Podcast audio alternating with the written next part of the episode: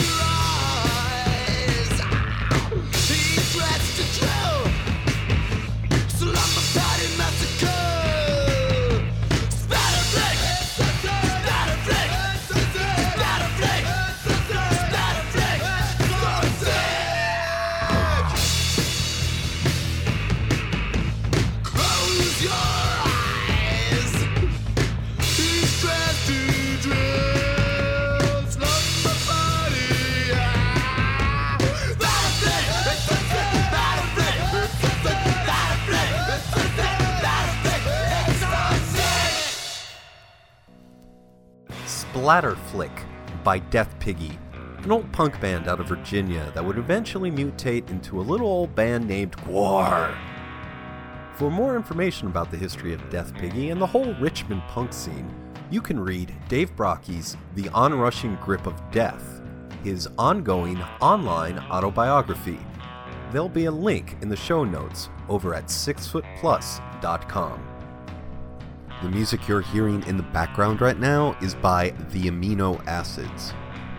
6 Foot Plus is available every other week over at sixfootplus.com.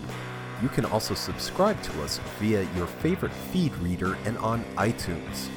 I'm also able to say that 6 Foot Plus is now available on Stitcher, the mobile podcast app. If you have a good data plan and would like to stream episodes, you can listen to 6 Foot Plus on your phone with Stitcher. Before we continue, let me say that 6 Foot Plus is brought to you this time by Sawyer Family Hardware, where the saw is family, and by Sadako DVRs. Never miss the last thing you'll ever see. Sadako DVR. If by chance you missed the debut of the Metal Morgue, go back and listen to the interview Dr. Gangrene conducted with John Michael Thor. They talked about the movie Rock and Roll Nightmare, and here now is the title song to that movie's soundtrack.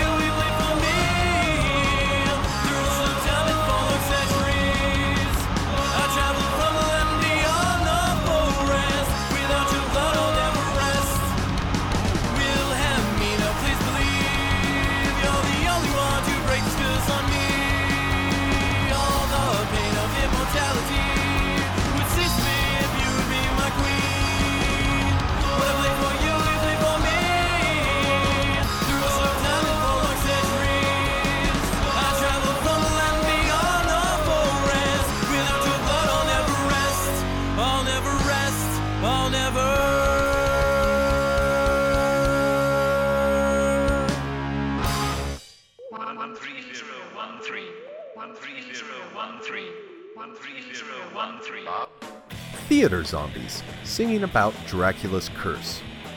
I found a 2006 movie of the same name, put out by the infamous movie production company The Asylum. Known for releasing such notorious gems like the Mega Shark series, oh my god, it's a series! And more generics of blockbusters this side of 1970s Bollywood.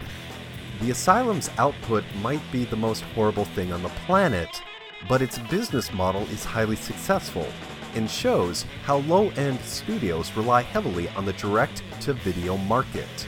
While you might not pay $15 to go see or even buy a copy of Titanic 2, you might be willing to rent it for $3.99. Yeah, you might be willing to do a lot of things. You might be even willing to listen to the Monster Mat Minute. Good morning, maniacs! Yes, that's right, it is I, your fiend, yours truly, your Monster Mat Patterson, and we're taking a trip to the video store. Maniacs, what horror film is about hip-hop artists eating other hip-hop artists? Cannibal Holocaust! Thank you. Maniacs, if you're a cow... what do you call hitting a cannibalistic humanoid underground dweller with a pool stick? Chewing your chud. And finally, video stores give us horrors, bloody, ghastly, and ghoulish. I too was a video store clerk, but I never acted like a jerk, even when the customer was quite foolish. I'd say thank you for your business, and I'll see you later. When asked what I meant, I simply replied, you rented a VHS player and tapes that were beta. See you next time, maniacs. That was Monster Mat Patterson. You can get a copy of his book, Monster Mat's Bad Monster Jokes, Volume 1, from Westnet Books, and at various online retailers such as Amazon and Barnes & Noble.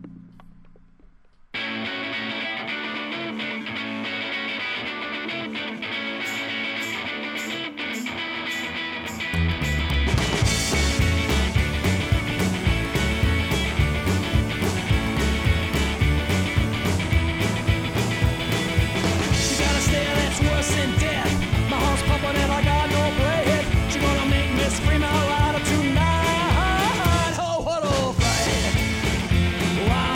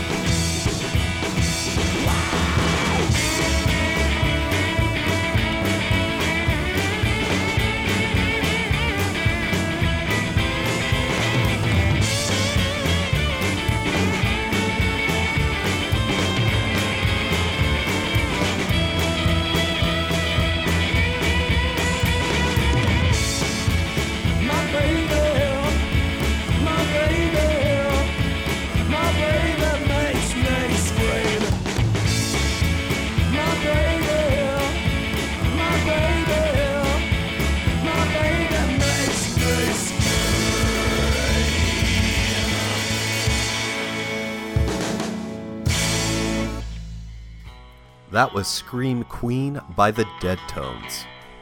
After this episode, while you're out looking for one of the last remaining video stores in your town, don't forget that April 21st, 2012 is the 5th annual Record Store Day. The event is to drum up sales and draw in new customers to independent music stores by offering exclusive releases on vinyl. Bands from Devo to Iggy and the Stooges to the Flaming Lips are putting out collectible releases on Saturday. Of course, the horror punk and surf community are both showing up for Record Store Day. You'll be able to buy the seminal album Walk Among Us by The Misfits on colored vinyl, either red, blue, or clear. You'll also be able to buy new 7 inches from gothic cabaret queen Amanda Palmer, Punk's Juicehead and Osaka pop star doing a cover of Fugazi's Waiting Room, as well as music from Eddie Angel bands The Neanderthals and Martian Denny Orchestra. Here are some songs from those Eddie Angel outfits: 2,000 Pound Werewolf by The Neanderthals and the Martian Denny Orchestra with Brawl.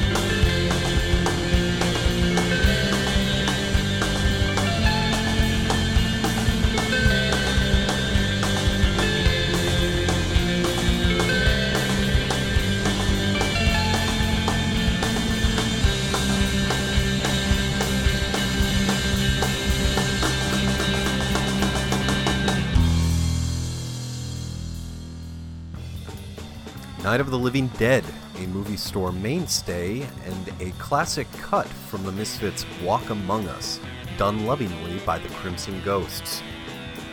This just in. I've been told that if you want to make your own corpse dicer mask, just like the one in Ray O'Bannon's song that opened the show, just head on over to ravensblight.com, click on the Toy Shop section, and then head to the Faceplate Project. Well, well, look at the time. Listeners, let's now head down to the Metal Morgue.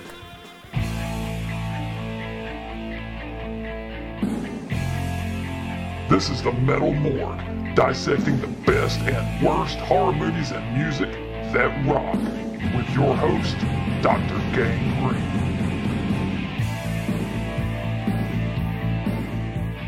All right, guys, Dr. Gangrene here. I have the one and only Count Lyle from Ghoultown with me. How you doing, buddy? I'm doing good. Thanks for having me. Hey, glad to have you on board. You are one of the first bands that I got in contact with back when I started doing my podcast. When I started doing my TV show back in 1999, you were one of the first people I ran across on the internet. Yeah, I remember you playing our Killer in Texas video.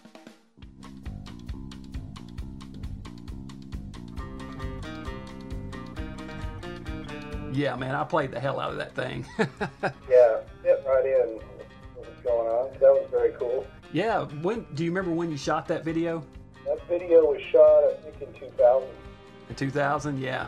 It was. It's a really good one, man. It had. Who did the cinematography on that? It looked really good. A friend of mine, Larry Moses, that I've known for years and years. He lives around here in Texas with us, and he actually shot that on using an old 8mm camera. Wow. You know, so he was wanting to do it, you know, old school style, and so that's what makes it look so cool. I mean, it was transferred to digital, and they did some editing there, but, you know, it looked good right from the get-go, the way he shot it on that old camera.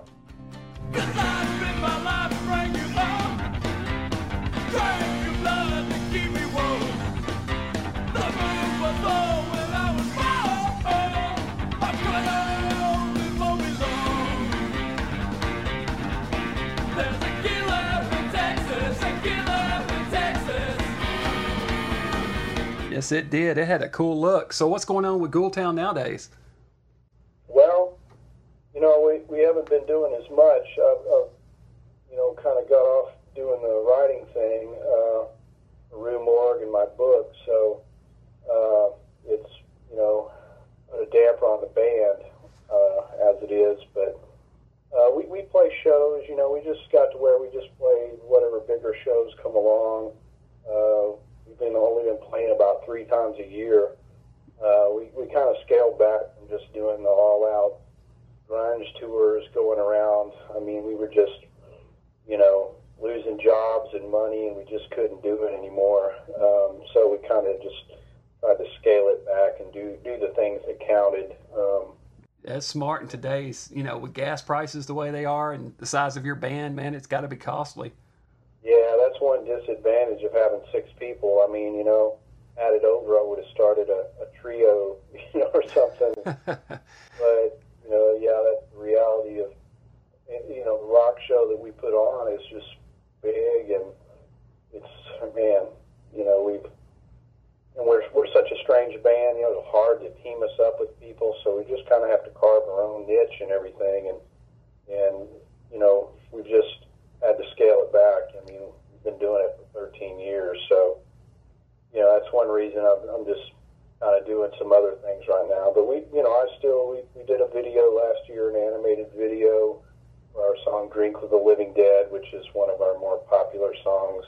When 6 to midnight is the phony hands of death now, you better drink your drink and shut your mouth. If you draw against his head, you can never win.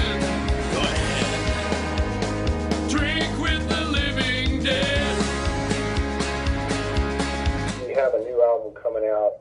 When I say a new old album, it's going to be all the rare and unreleased tracks that we've accumulated over the years, stuff that was on compilations or horror movie soundtracks, even some really old demos from like 1998. that I did when I was kind of formulating the sound of the band. Very cool. That's going to be called The Unforgotten, and that's going to be out, I believe, April the 13th. Awesome. You got a cover already done for that? Yeah, we do.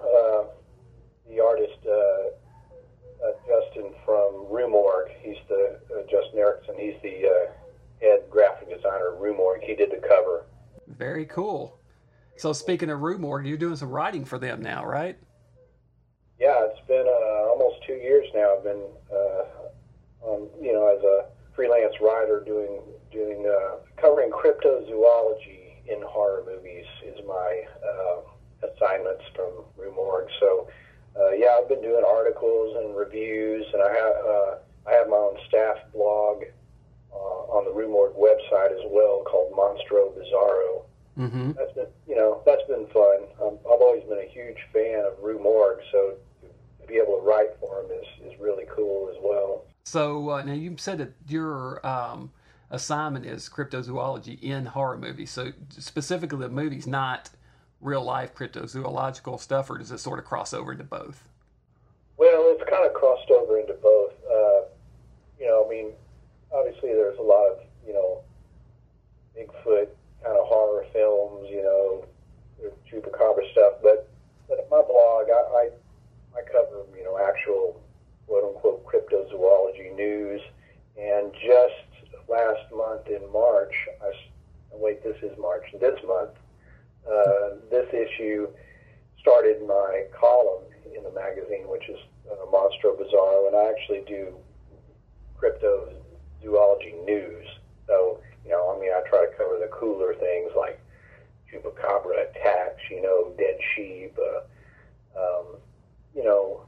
video news for strange lake serpents. But, anytime something comes up like the latest buzz about a horror movie with Bigfoot is Eduardo Sanchez, one of the co-directors of the Blair Witch Project, is shooting a new movie called Exist. And his claim is that I'm going to make Bigfoot scary again. And so Weta Workshop is doing The Creature. Weta from Lord of the Rings fame. Mm-hmm. So everybody's looking forward to that one. So it's cool. I get to cover stuff like that. July 1960, while flying over a remote section of northern Canada, a Canadian aircraft patrol pilot suddenly encountered the huge shape of a strange, unknown giant. But what was it? And where did it come from? Now comes a motion picture that explores this incredible mystery. Don't miss Sasquatch, rated G. So let me ask you about the Patterson footage, the famous Bigfoot film that everybody's seen, and the one that I think probably sparked more people's interest in this crazy stuff than anything else, What's your opinion on it? I mean, you've got, the Morrison costume guy said he made the suit himself, and you got the guy that shot it with Patterson. What's his name? Gimli or something? Is that? Bob Gimlin. Yeah, and saying that it was him wearing it. What's your opinion? Do you believe those guys, or do you? Well, I actually did an extensive article a year ago in Rue Morgue, in which I interviewed both Philip Morris and Bob Gimlin, and I know Bob Gimlin. I've hung around with him several times, and I don't know. They both have compelling stories, and it's. I can see people's points both way about it's a suit, or that it's impossible to be a suit. I can see the arguments on both sides. But man, Gimlin I've heard him tell the story a couple of times, and just knowing the guy, it's really hard for me to believe that this is the guy who would pull a scam. He's just not that kind of a guy. He's, he's a simple kind of rancher who just happened to hook up with Roger Patterson back then and, help him on these expeditions and bring the horses and stuff. And man, just having known some of these guys and talked to them, it's, I still give it a possibility of being real. Well, you know, personally, I want it to be real. I kind of like the idea of it being real. I mean, it's kind of like that email I sent you the other day with that god-awful head in a case. There's, for you listeners out there, there's this place in Lebanon, Tennessee. It's called Cuz's Antique Shop, and they've got this glass display. It's got a head of what's supposed to be the head, a creature that was run over with a car, and the head was saved. And they call it the Sugar Flat Roads Monster, and it's obviously fake.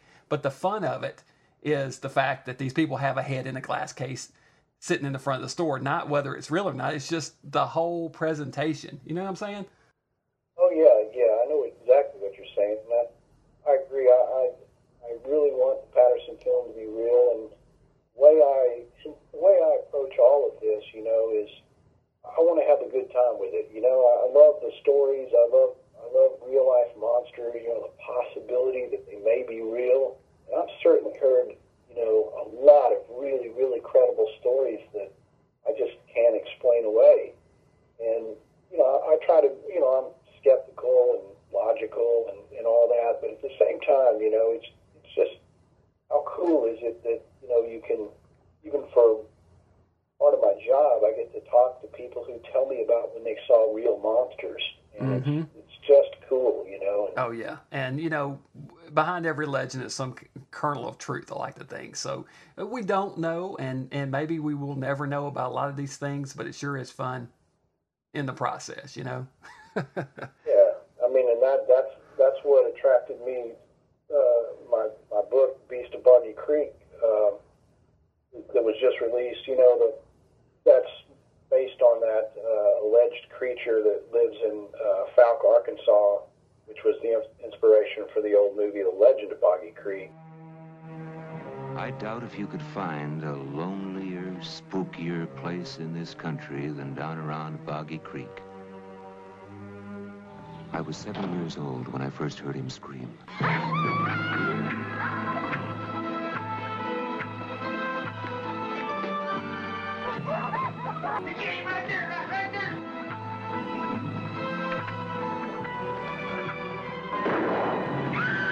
Of course, you may not believe that or any of this story. You may think the whole thing is a hoax, and that's your privilege. Yes, he's still here. And you know, I'd almost like to hear that terrible cry again, just to be reminded that there is still a bit of wilderness left.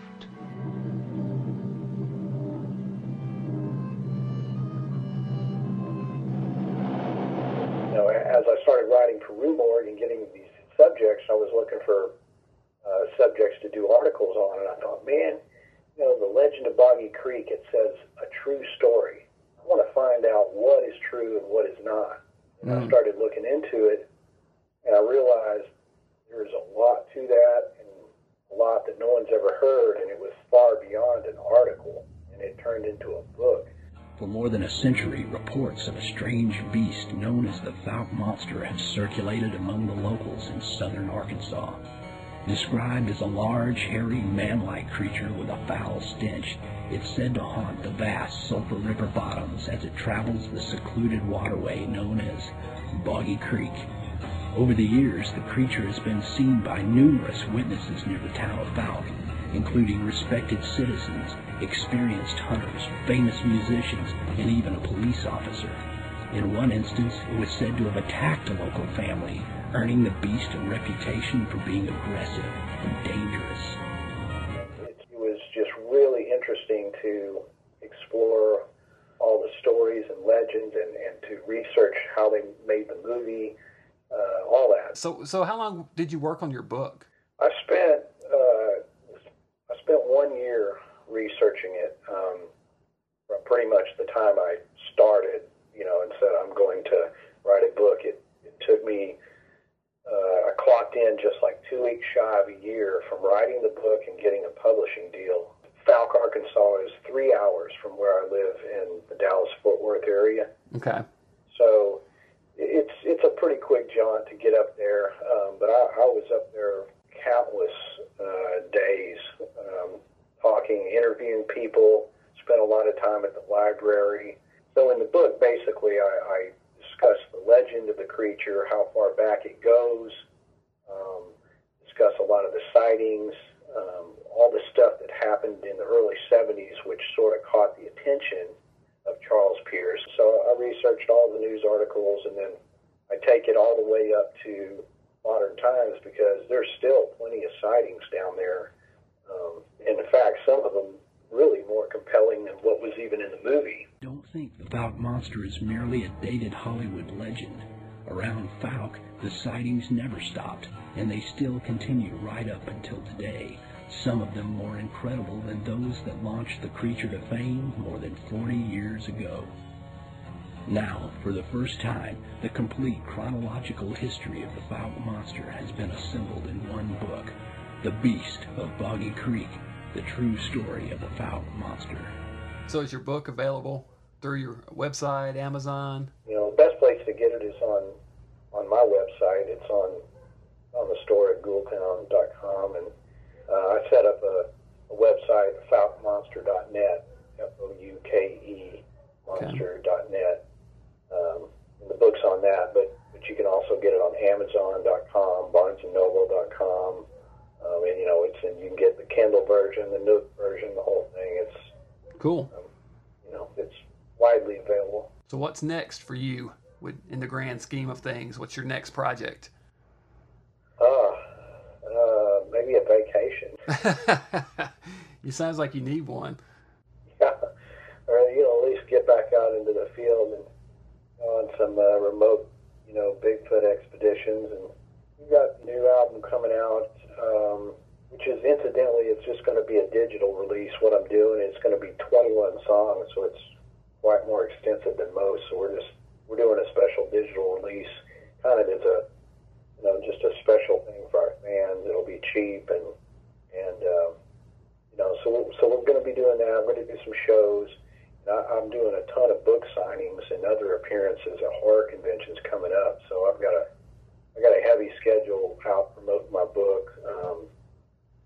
You know, yeah. I've got signings lined up in Texas and Oklahoma, Arkansas, Kentucky, just everywhere. Well, when you come through here on your way to Kentucky, stop in to see me, and we'll go out and grab a beer or two together. Yeah, for sure. We really enjoyed playing up there in Nashville a few years ago, and it's just been so hard to get back. Like I said, we scaled down the touring and let the big show happens, but it's always kind of on my list of places to go, you know. Mm-hmm. And not only for school, but, you know, we could hang out and what have you, so. Absolutely. Yeah, you guys, man, I've been wanting to see Ghoultown for years, and you guys did not disappoint. I mean, everything about it, the whole stage show, and you doing multiple tequila shots and keeping your shit together. Yeah, I'm a well-trained professional. Don't try that at home. Yes, sir. Well, all right, Lyle, thanks for chatting, man. I appreciate it, and you guys keep on rocking and rolling, man.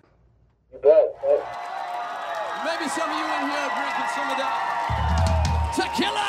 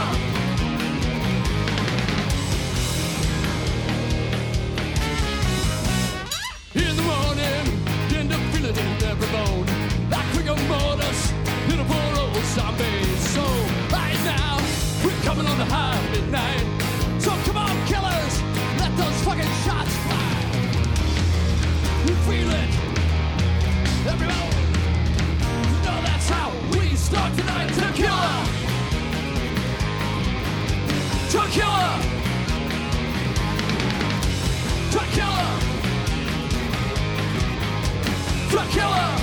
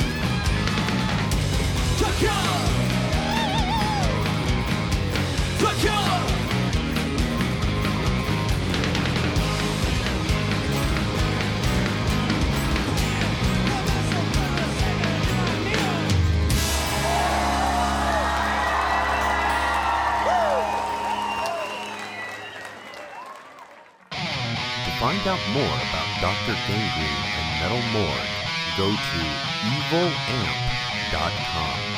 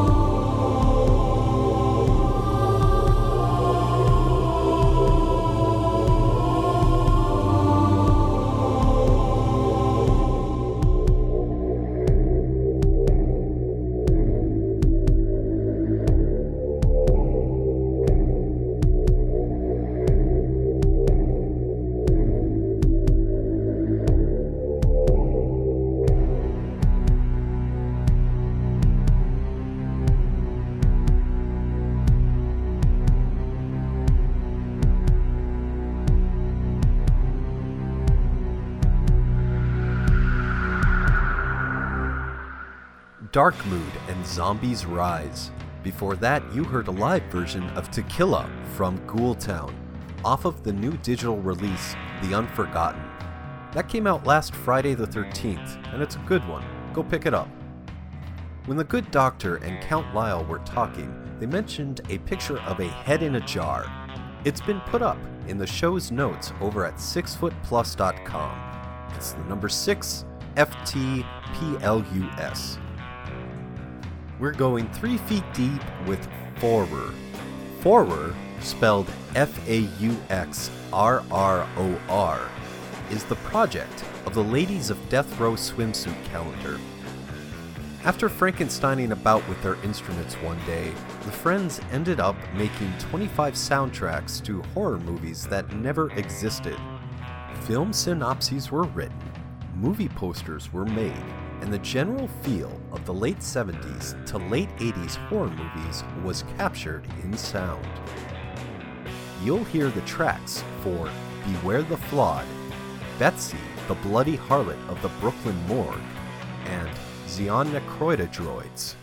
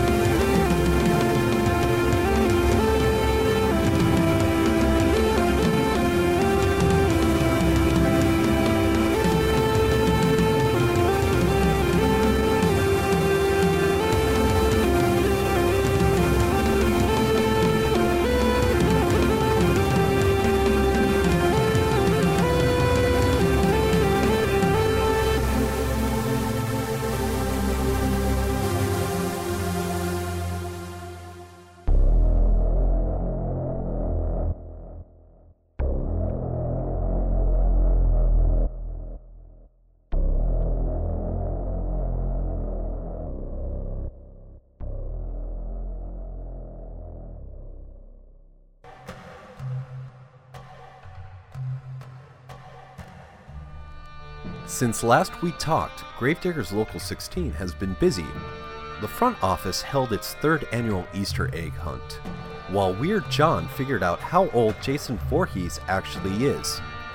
He also told you a little bit more about the upcoming Record Store Day. I talked about Gravediggin' Man by Larry Thurston and Jeff Alexander. I also told you how you could help Joel Max Reverb Kaplan finance his Grindhouse fantasy novel, High on Blood at the End of the World. And Tuesday Etsy made sure your house looked less lame by showing you the fantastic goods from Voodoo Pin and Clara Boo's Curiosities. Read about these and more over at gravediggerslocal.com.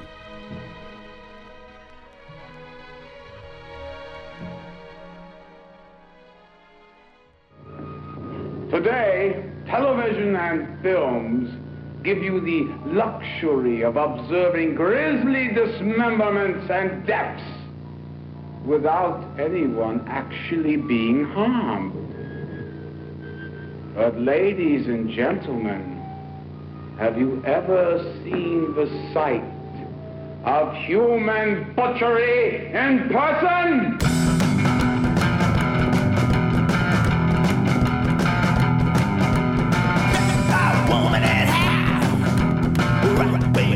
The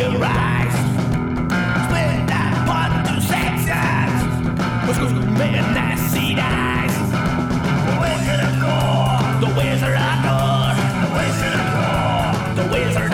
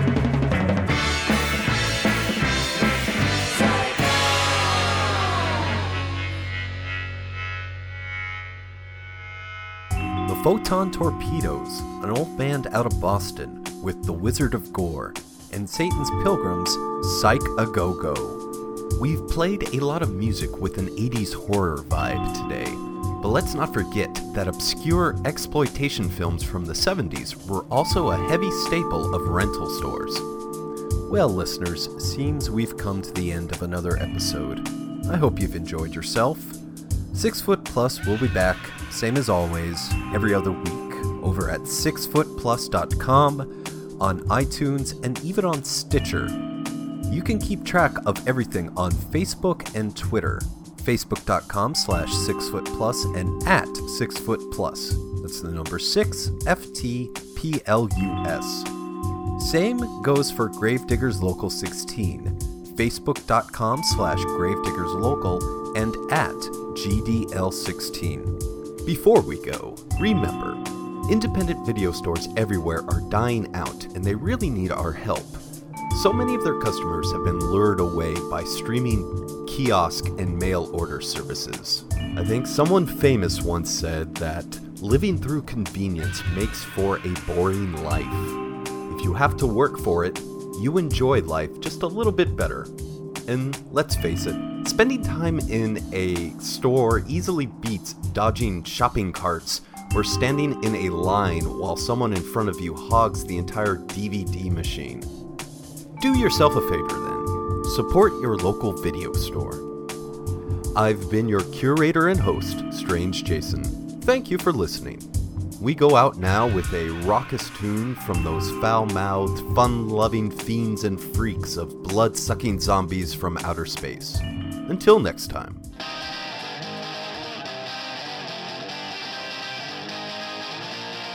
Let's go!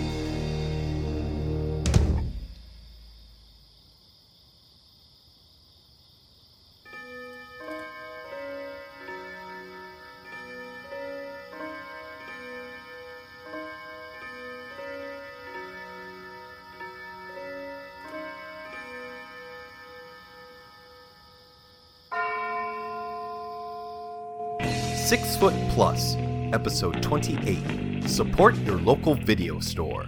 6 Foot Plus is a GDL16 production. All music used with permission. The theme song, Carpe Noctem, performed by the Madeira. Havala, Yvonne. Urban Graveyard Lounge music provided by Kava Khan.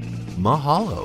Additional music also by Kava Khan. Monster Mat Patterson appeared as himself. The Metal Morgue was produced by Dr. Gangrene. For track listing and links to all the bands, go to sixfootplus.com.